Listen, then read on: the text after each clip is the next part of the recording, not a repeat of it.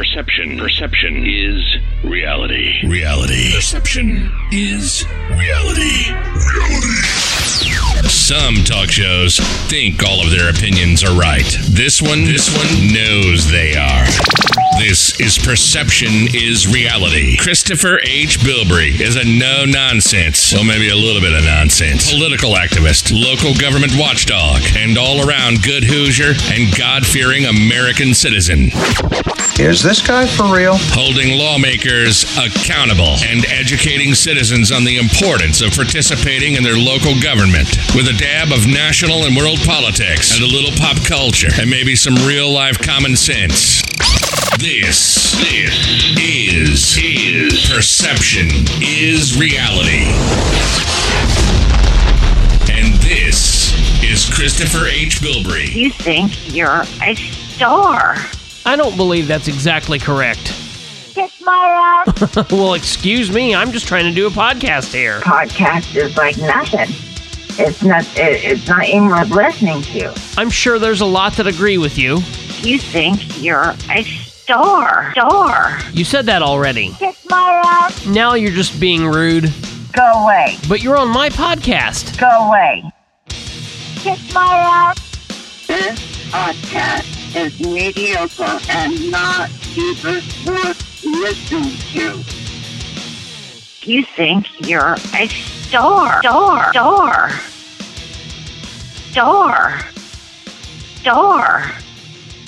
my ass.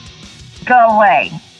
Totally unprofessional. Well, now, there's something we can all agree on. Welcome to the podcast, everyone. Perception is Reality. I am your host, Christopher H. Bilbrey, and it's good to be with you. This is episode 72. I'm calling Mediocre. Thank you for giving me a little bit of your time, 45, 50 minutes or so. We'll get you out of here as quickly as possible. Of course, you're listening on whichever podcast hosting site that you choose or the home link of perception.fireside.fm.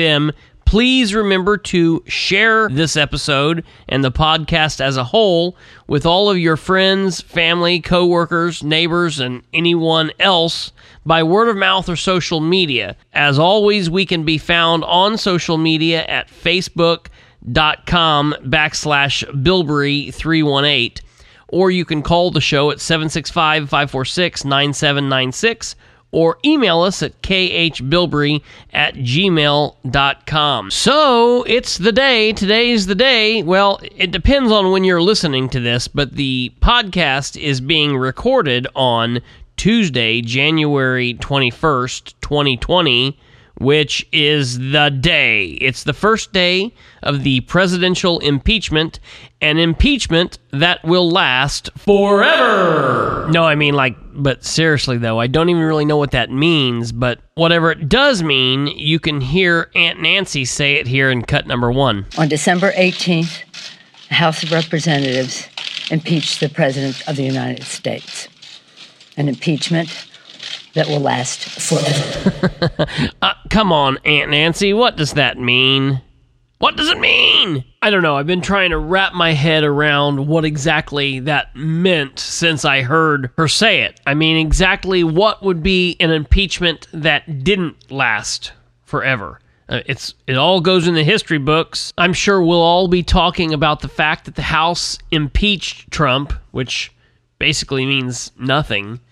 We'll all be talking about that well into his second term, which he's getting ready to win in November of this year, 2020. But they're not going to remove him even at the end of this farce, this trial that's getting ready to take place in the Senate. I wish we could all come to the understanding that it's just not going to happen. And I don't know if the other side's starting to realize that yet or not. I just really don't know. And the Democrats are going to say, well, the Republicans aren't being fair, and they're not being impartial, and they're acting just with politics in mind. But a sane person has to say, that's what you guys just did in the House for all of November and all of December. So come back down to reality. Let's get this trial done and over with. Let's get on with this year. Let's get on back to the Congress, the Senate, and the House of Representatives doing what they're really supposed to be doing. And then let's let the president do what he's supposed to be doing. And then we can let the election happen in November and let the American people decide if they want to remove Trump from office or if they're going to give him another 4 more years. And that's all it's got to be. Listen, let's not debate whether I think he's a good president or you think he's a bad president or someone else thinks somebody else should be president altogether. Why don't we do this? Why don't we have the election and then let the chips fall where they may? And if the people who don't like Trump get the vote out, then their candidate will be in the Oval Office. And if they don't get the vote out and the Republicans get the vote out, then Trump will be reelected. And then at that point, people can debate policy. They can talk about his actions and debate whether it would be better to have a conservative or a liberal in the office. And they can talk about things that they don't like or things that they support. But fighting about who this person is and hating the man just for being the man and hating him just because he's Trump and going through all this hoopla is going to be crazy because nothing has worked this last 4 years. And I'm telling you right now, I'm going to go ahead and say it right today in episode 72 being recorded on Tuesday, January 21st, 2020, President Trump will be reelected to the office of president for his second and final term at the end of this year. And that's just the way it's going to be. I'm not saying I like everything he does. I'm not saying I'm out there waving the banner agreeing with everything he does, because I don't. But what I am saying is the Democrats currently do not have anybody on the stage or off in the shadows somewhere that can defeat Trump. That's just what it is. I'm sorry, but that's just how it is. Okay, and since we all, I'm sure, understand and agree with what I was just saying there, let's go ahead and move into some discussion, reference what both sides of this impeachment trial have been doing to get ready for and prepare for the trial that kicks off today. On Monday, January 20th, we learned of a 110-page memo that Trump's attorneys sent to the Senate for their consideration. And I read a good majority of that 110-page document and found some interesting quotes. The following are some of my favorites.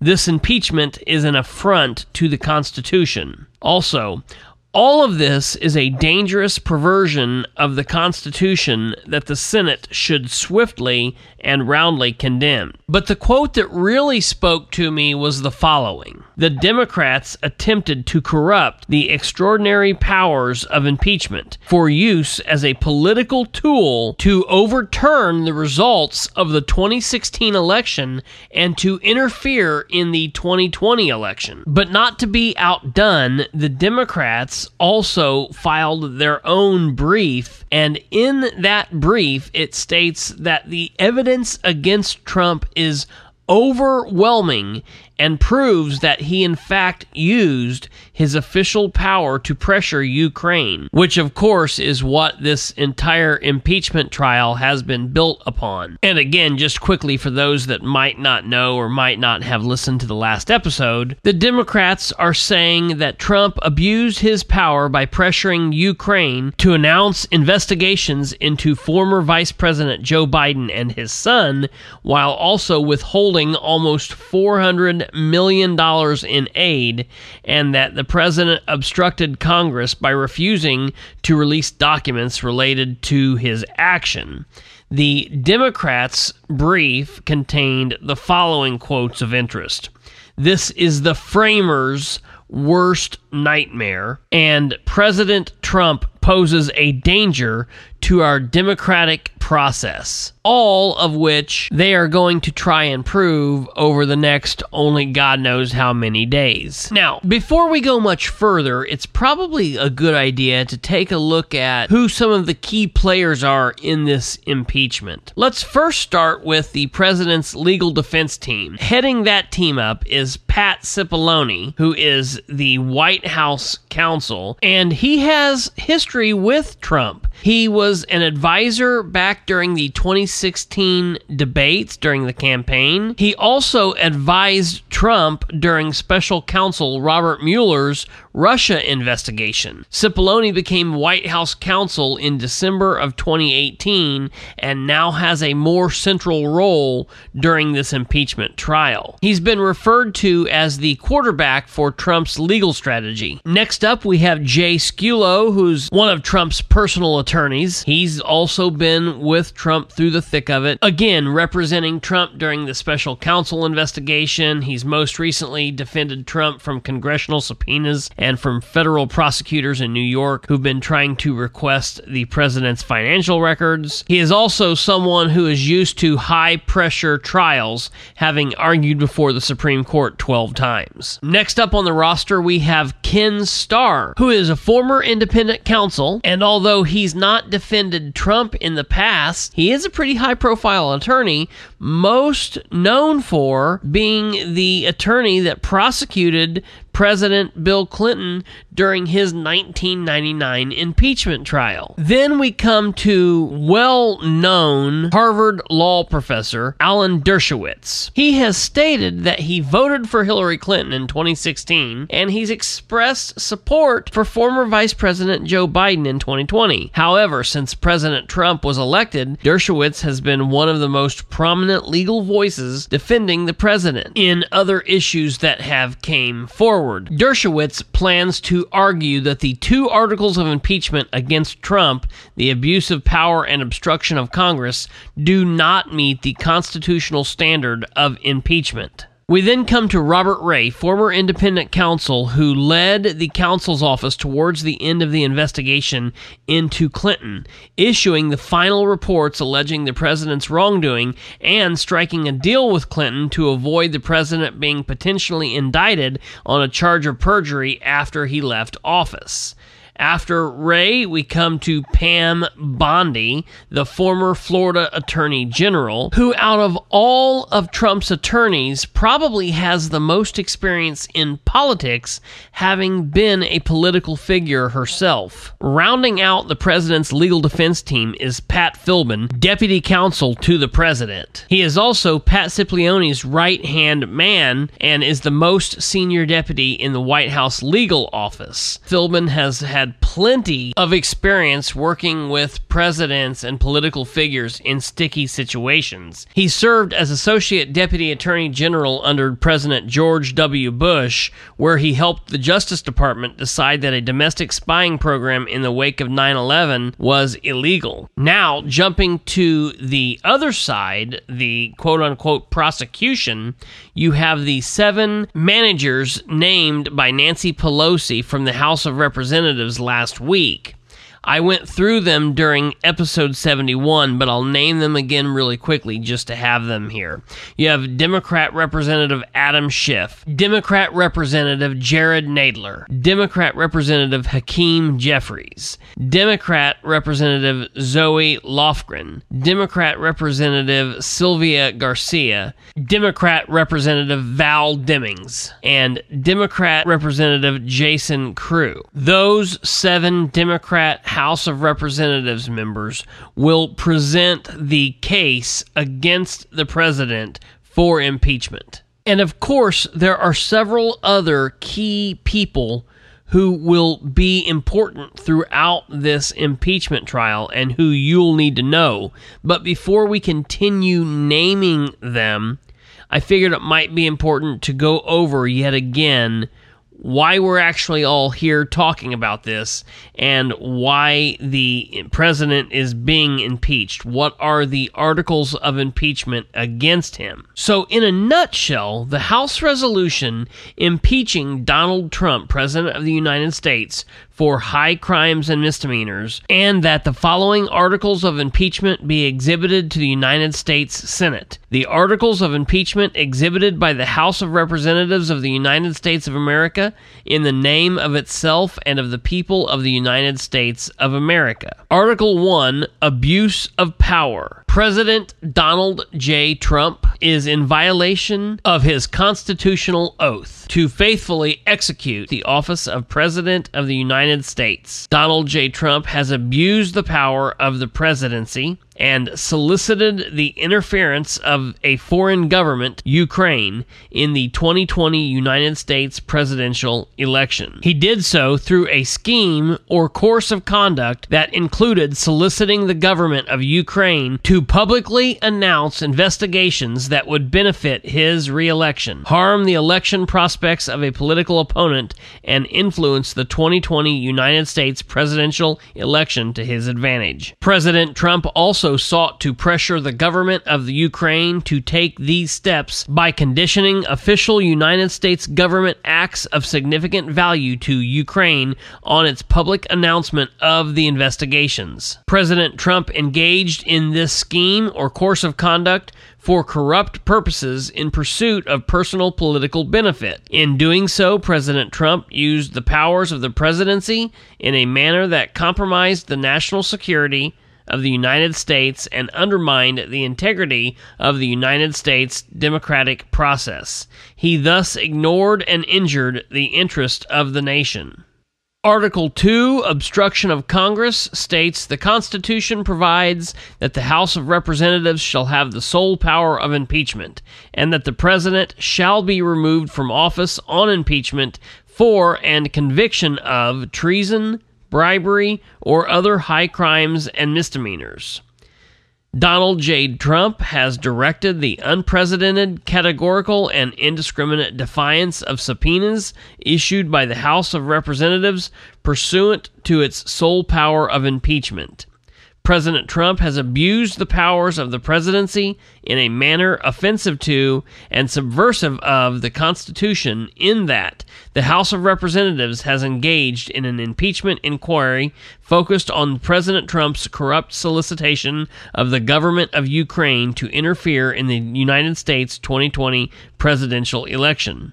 As part of this impeachment inquiry, the committee undertaking the investigation served subpoenas seeking documents and testimony deemed vital to the inquiry from various executive branch agencies and offices, and current and former officials. President Trump abused the power of his high office through the following means: directing the White House to defy a lawful subpoena by withholding the production of documents sought therein by the committees, directing other executive branch agencies and offices to defy lawful subpoenas and withhold the production of documents and records from the committees, directing current and former executive branch officials not to cooperate with the committees. These actions were consistent with President Trump's previous efforts to undermine United States government investigations into foreign interference in United States elections. Through these actions, President Trump sought to arrogate himself the right to determine the propriety, scope, and nature of an impeachment inquiry into his own conduct, as well as the unilateral prerogative to deny any and all information to the House of Representatives in the exercise of its sole power of impeachment. In the history of the Republic, no president has ever ordered the complete defiance of an impeachment inquiry or sought to obstruct and impede so comprehensively the ability of the House of Representatives to investigate high crimes and misdemeanors. This abuse of power serves to cover up the president's own repeated misconduct and to seize and control the power of impeachment, and thus to nullify a vital constitutional safeguard vested solely in the House of Representatives. In all of this, President Trump has acted in a manner contrary to his trust as president and subversive of the constitutional government. to the great prejudice of the cause of law and justice, and to manifest injury of the people of the United States. Wherefore, President Trump, by such conduct, has demonstrated that he will remain a threat to the Constitution if allowed to remain in office, and has acted in a manner grossly incompatible with self-governance and the rule of law. President Trump thus warrants impeachment and trial, removal from office, and disqualification to hold and enjoy any office of honor, trust, or profit under the United States. So there you go, the two articles of impeachment for Donald J. Trump, President of the United States of America. But what does all of that mean? Why are we here? What are we doing? Well, we're going to discuss that and a whole lot more on the other side of this quick break. You're listening to Perception is Reality, episode 72. I'm Christopher H. Bilbrey, and we'll be right back. Hey, hon, what you doing with your phone? Taking pictures? No, I'm asking it questions. Like what? Hey, Bobo, do flowers have best friends? I'm sorry. I'm afraid I don't know that. Hey, follow me. I want to show you something. Look, flowers do have best friends. Whoa. Some answers can only be found in nature. Discover the unsearchable. Visit discovertheforest.org to find a trail near you. Brought to you by the United States Forest Service and the Ad Council. This is Perception is Reality. And this is Christopher H. Bilbrey. House of Representatives impeached the President of the United States, an impeachment that will last forever. It doesn't really feel like we're being impeached. Half of American presidents have been accused by the political enemies of abusing their power. The framers didn't want to have that kind of criteria in the Constitution because it weaponizes impeachment for partisan purposes. The abuse of power is at the center of what the framers intended an impeachable offense to be. The mere idea of this would have appalled the founders, who were worried about exactly that kind of solicitation of foreign interference in an election for a personal benefit. The country is doing better than ever before. So this is a very serious matter, and we take it to heart in a really solemn way. In a very solemn way. It's about the Constitution. It's about the Republic, if we can keep it. We've always felt a certain urgency about this impeachment, given that the president was trying to get foreign help in cheating in the next election. We did nothing wrong. Excuse me. That the president is not above the law. He will be held accountable. He has been held accountable. He has been impeached. He's been impeached forever. They can never erase that. I don't know about you, but I'm having a good time. It's crazy. Okay, so welcome back, everyone, to the 72nd episode of Perception is Reality. I'm Christopher H. Bilbrey. This episode is called Mediocre, and it is what it is. It's called Mediocre because maybe the podcast is mediocre. It's called Mediocre because maybe what we're getting from our elected officials on the local, state, and national levels, maybe that's mediocre. Maybe just us as humans, maybe we're mediocre. I guess the title could fit to whatever you want it to fit to. So, all right, folks, you just heard a little bit of a montage there. A couple of our clips together of a whole lot of crazy people talking there, and everyone just kind of bloviating on, hoping that somebody out there in the ether, out there, you all, me, us, we, will care what they have to say. So, we are deep inside the first day of impeachment. It's day number 1 for the impeachment trial of President Donald J. Trump. They've more or less been in session for 6 or 6.5 hours at this point, and it's basically just been housekeeping issues they've been taking care of, and then arguing back and forth on different amendments that the Democrats, through Chuck Schumer, have been wanting to add to the resolution of the rules of how they're going to conduct the impeachment trial. The Democrats are wanting to bring witnesses in and bring all sorts of documents in and have the president bring the documents to the trial. And the Republicans are saying, nah, we're not doing any of this. Basically, you guys ran the House portion of the impeachment ordeal as the farce that you guys did, and we're going to run it the way we're going to run it. And so basically, they're bringing these amendments up, they're going through it, they're doing the debate on it, and then they vote to either pass it or to table it.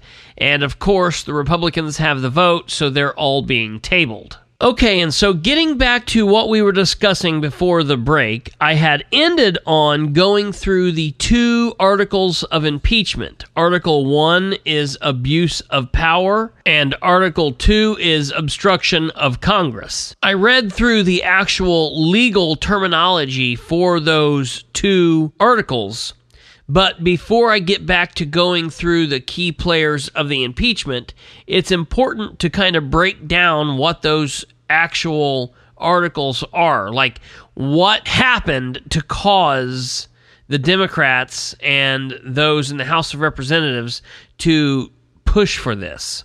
And basically, it all comes back to a phone call from July 25th, 2019. And now, both sides agree that a phone call happened. There were several people on the phone call besides President Trump and President Zelensky from the Ukraine. So there's no argument that the phone call happened. And there's not even really argument over what was discussed. It's just deciding whether that was legal or illegal for President Trump to do.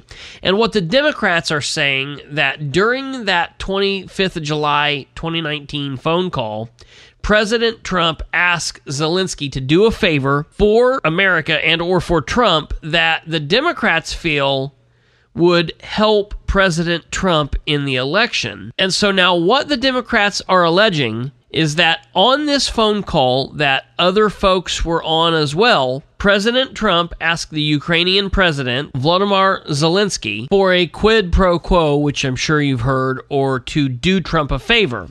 And what they're saying is that Trump asked Zelensky to announce a couple of investigations. One investigation was into the fact that Russia didn't interfere with the 2016 presidential election, and that they were investigating, in fact, that Ukraine had interfered with the election and had helped Hillary Clinton. And number two, that the Ukrainians were investigating former Vice President Joe Biden and his son. And so that's what they're claiming is the abuse of power, because it is alleged that Trump was holding back $400 million in aid to the Ukraine, more or less, if this didn't happen.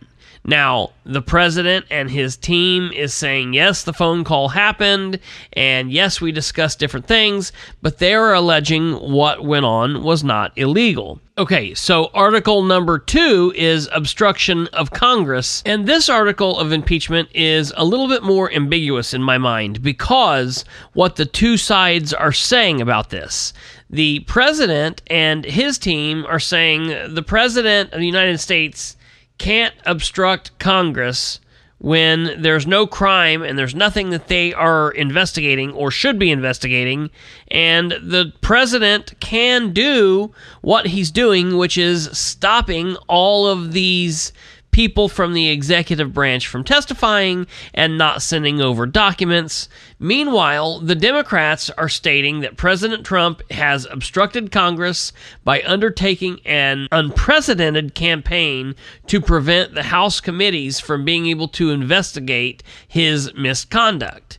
The Constitution entrusts the House with the sole power of impeachment, and the framers thus ensured what common sense requires, which is that the House, and not the President, determines the existence, the scope, and the procedures of the impeachment investigation into the President's conduct, and that he cannot stop the House from doing such an investigation. And to them, that means if the House wants to send over subpoenas, if the House wants to ask for testimony, the House believes, under the Democrats currently, that they have the right to do that. And it's the president and his team's argument that, no, they are able to say, we have executive privilege here, and you're not going to get these documents, and we're not coming to testify. Now, in order to build this, in my opinion, you have to have the first article, which is the abuse of power, and there the Democrats are saying, you know, you've clearly abused your power doing A, B, and C, and the president and his team are saying, no, I'm the commander-in-chief and the chief executive of the United States of America, and as such, I have these powers that any other president has had before me and will have after me. And so that's kind of where the argument breaks down, and that's basically why we were here. Now, that allows us to get back to the key players of the impeachment trial. And the reason it's important to know that is because when I reference the phone call, now you'll know that I'm referencing the phone call between Trump and Ukrainian President Zelensky on July 25th, 2019. And so now getting back to the key players of the impeachment trial, as I said just a moment ago, there were other people on the phone call besides President Trump and Ukrainian President Zelensky. And these folks that were on the phone call have been highly discussed during this entire impeachment discussion and may or may not be big key players of this impeachment trial. You will definitely hear their names. So other folks who were on the phone call on July 25th are as follows: Secretary of State Mike Pompeo,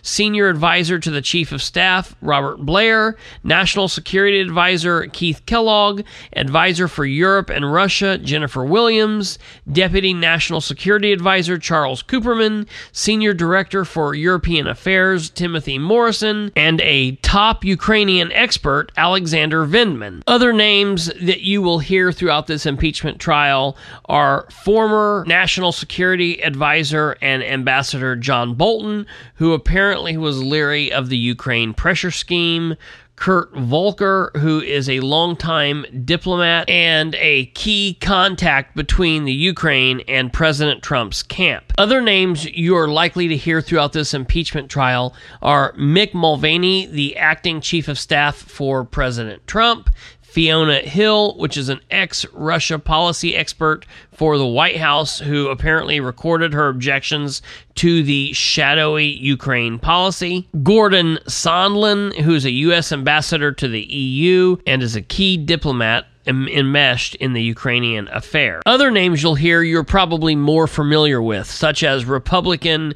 Senator Mitch McConnell, who is the majority leader of the Senate and who is attempting to run the Senate's trial with dignity and attempting to stop the Democrats from pushing their partisan witch hunt of Trump. You'll also hear the name of the minority leader, Chuck Schumer, who's a Democrat and is attempting to give the House Democrats a little bit more leeway. There are folks who have raised concerns from different aspects of this, and they are as follows: George Kent, Michael McKinley, Philip Rieker, William Taylor, Catherine Croft, Christopher Anderson, and on and on and on. It's not exactly the names that you have to pay attention to, and you don't necessarily have to know these people by heart, but it's what's being said, and it's how the Senate plans to vote, which really matters at the end of the day. What's really interesting to me is we keep hearing comparisons between this impeachment trial and the Clinton impeachment trial. And the Republicans are saying, we want to run this exactly like the Clinton impeachment trial, which is interesting because they were the ones trying to impeach Clinton. So the fact that they're saying they want to run this like that really speaks volumes to me, because you would think if they were trying to protect Trump, they wouldn't want the impeachment ran the way they were running it against Clinton, because they were trying to impeach Clinton. And in this case, they don't think that Trump should be impeached. So when Mitch McConnell put forward his resolution on how the impeachment trial would be handled, you have Democrats going crazy. You've got Adam Schiff from the House of Representatives, one of the managers, coming out and saying that this impeachment is nothing like the Clinton trial, that McConnell's resolution has kept the Democrats from seeing the resolutions until the last hours, leaving questions that the House and the people will never get to see. They're not allowing them to bring witnesses before the Senate. Why didn't you do this stuff in the House? Anything that you wanted to bring forward, why didn't you do that? Now we've been going through a whole day's worth of initial speaking in this first day of the impeachment, and we've really got nowhere, because the Democrats keep putting forth these amendments that the Republicans will continue to table each and every time. And there's just been so much bloviating back and forth between the Republicans and the Democrats. I'm going to go off script here for a second and not talk about what all I've taken as far as my notes and not look at what we've seen in this impeachment trial. I'm going to talk to you just as a person who says, listen, I'm not a massive supporter of Donald Trump. I'm not somebody who's dressed in red with a MAGA hat on, going out here going crazy. Yes, I'm okay with him being president. Yes, I'm okay with a lot of stuff he's done. Yes, I'm also angry at a lot of things that he's done. Yes, I wish we had someone better than Trump. But 2016 didn't offer a better candidate than Donald J. Trump. So you take what you get and you do the best with what you have. Trump has done right, in my opinion, by the Supreme Court.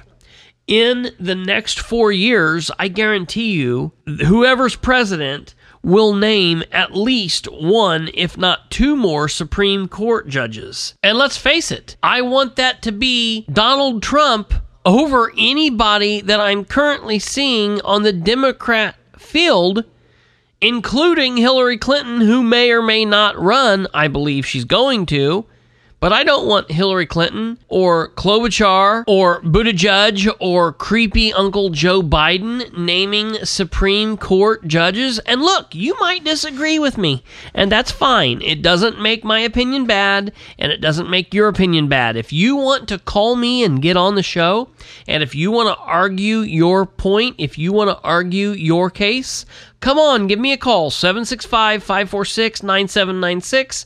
I'll put you on, we'll record it, I'll get you on next episode or the episode after, whenever you choose. We can argue that case. We can argue your point. We can debate it, have a civil, great discussion as adults. But I can say, here's the easiest way to defeat what I'm saying if you don't like it, and it's simple. If you don't want Donald Trump naming the next Supreme Court judges, and you don't want Donald Trump winning the 2020 election, then it's pretty damn simple. Get out and vote for your candidate and make sure that you are screaming your candidate's praises from the rooftop and getting people active, getting people involved, and getting people engaged. It's no different than what I talk about on the local and state level. If you want somebody in office, whether it's your local mayor or your county commissioner or the governor of the state or the president of the United States of America, you have to get out and you have to work for it. You have to get active. You have to get engaged. You have to get people following what you're saying. You have to get people understanding.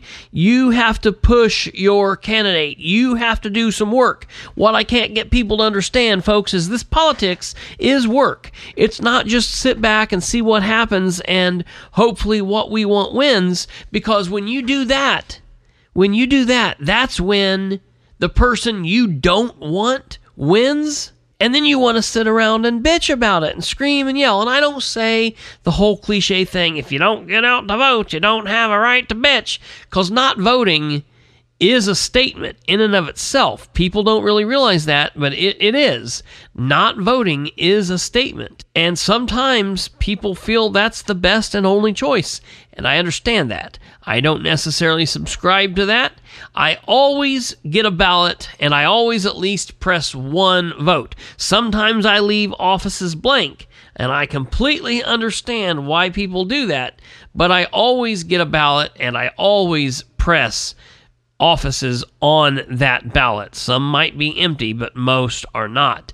And so you have to get involved, and it doesn't matter. Again, keep this in your mind. It doesn't matter if you're talking about town board of Saratoga, Indiana, little 3-horse town where you miss it if you blink, or if you're talking about the President of the United States of America. If you don't get active, and you're not working, and you're not pushing and telling people all of the good things about your candidate, then you are not doing your part, and you really have to watch what goes on, because when your candidate doesn't win, you have to ask yourself, was there something I could have done?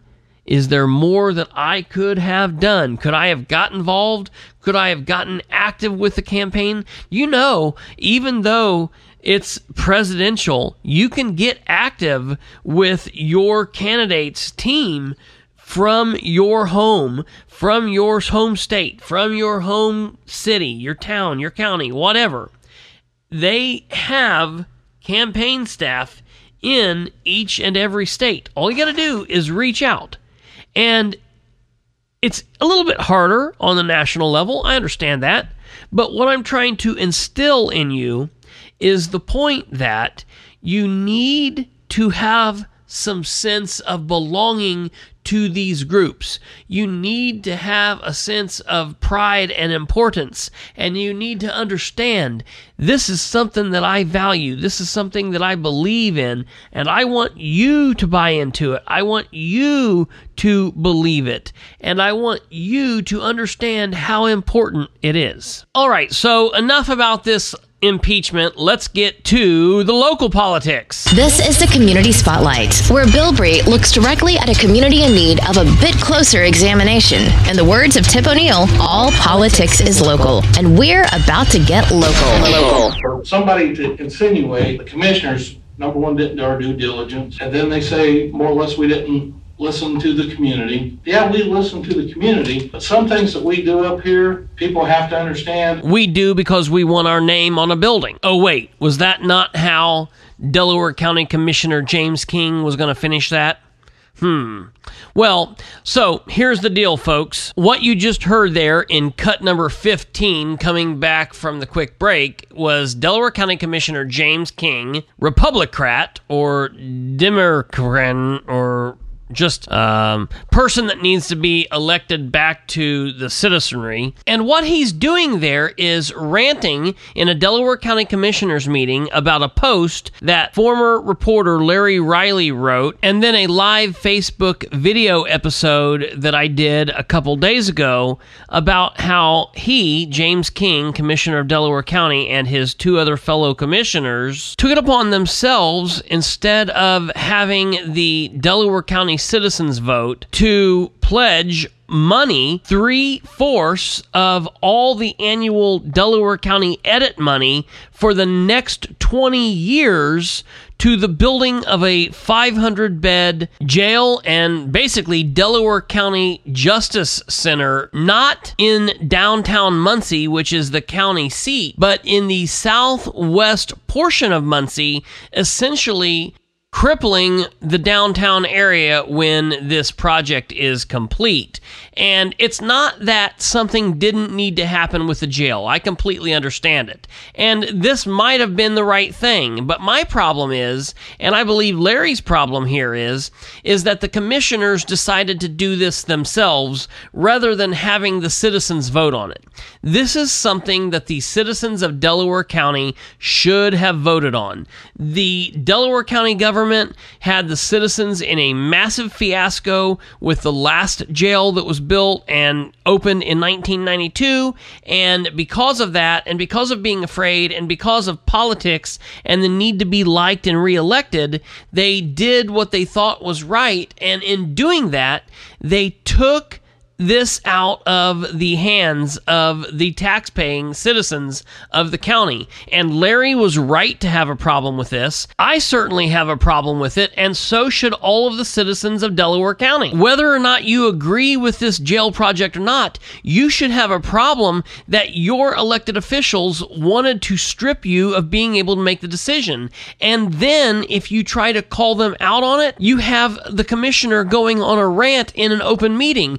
Excuse me, pal, but you work for the citizens, and you are allowed to be called on the carpet if a citizen or if somebody wants to call you out about a decision that you've made. Let's listen to clip number 16. There was some comments that was also made, so I don't know if these people actually wanted us to raise taxes. No, James, we wanted the citizens to be able to vote whether or not to do this project or not, not the three of you who believe that you're the kings of the county. No pun intended. We did our due diligence. We did what needed to be done. But yet you fell short on having the citizens make the final decision. Tisk, tisk, shame on you. It's one of those things where social media, people don't get the whole story, they don't understand it. Or do we get the whole story and you're just worried that it's election season for you, Mr. Jimmy King, and you're afraid that the folks aren't going to abide by you making this decision for them. I wish before people would actually write their articles or they go on social media and they post this stuff,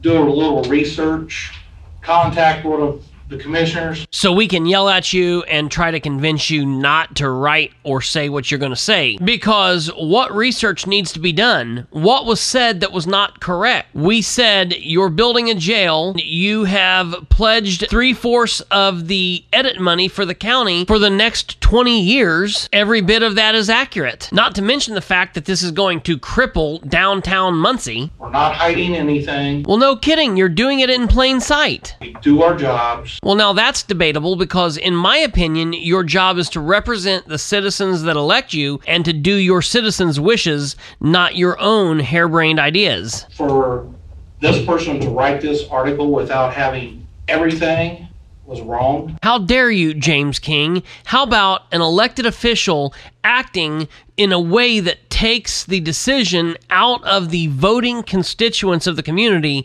That, sir, is wrong. And citizens speaking truth to power is what is correct, right, and needed. But let's be clear here, folks. It's not just this issue that I have with Mr. King. There are plenty of other issues. The fact that he's actually a Democrat running as a Republican because he was too afraid to face a Democrat challenger in a primary election back in 2016. So because of that, he jumped ship to the Republicans. Doesn't mean he's a Republican. Let's be very clear here. He's also the police chief out in Daleville, and I've noticed the town of Daleville's got a lot of neat-looking toys. They're a big department now. They got a lot of new vehicles. What's going on out there? I just want to be very clear. Mr. King and one of his other fellow commissioners, Sherry Riggin, both Republicans, King, you know, Republican in name only, Rhino, are both up for election in this 2020 year. So we're going to be following Mr. King, and we're going to be following his election. I certainly hope somebody files to run against him, because the citizens of Delaware County need to be done with James King as a political figure in the Muncie, Delaware County area. Let him go back to Daleville and be the chief of police out there. He can be a big fish in a very small pond, and Delaware County citizens will be better off for it. But we'll continue watching King through this 2020 election season. You can count on that. You're listening to Perception is Reality. I'm Christopher H. Bilbrey. We'll be right back. Perception is reality. Reality. Perception is reality. Reality. All right, folks, that's going to do it for this mediocre episode, episode number 72 of Perception is Reality. I want to thank you for taking some time to be with me this episode during my rundown of the first day of the impeachment, as well as some commentary on local politics. It's heating up, folks. Remember that. And remember to share this episode and to share the podcast as a whole. Word of mouth and social media are vital. You know where people can find us. Make sure they know it. Also, make sure you're active, involved, and engaged. God bless, be safe, and we'll talk to you again real soon. You've been listening to Perception is Reality with Christopher H. Bilbrey.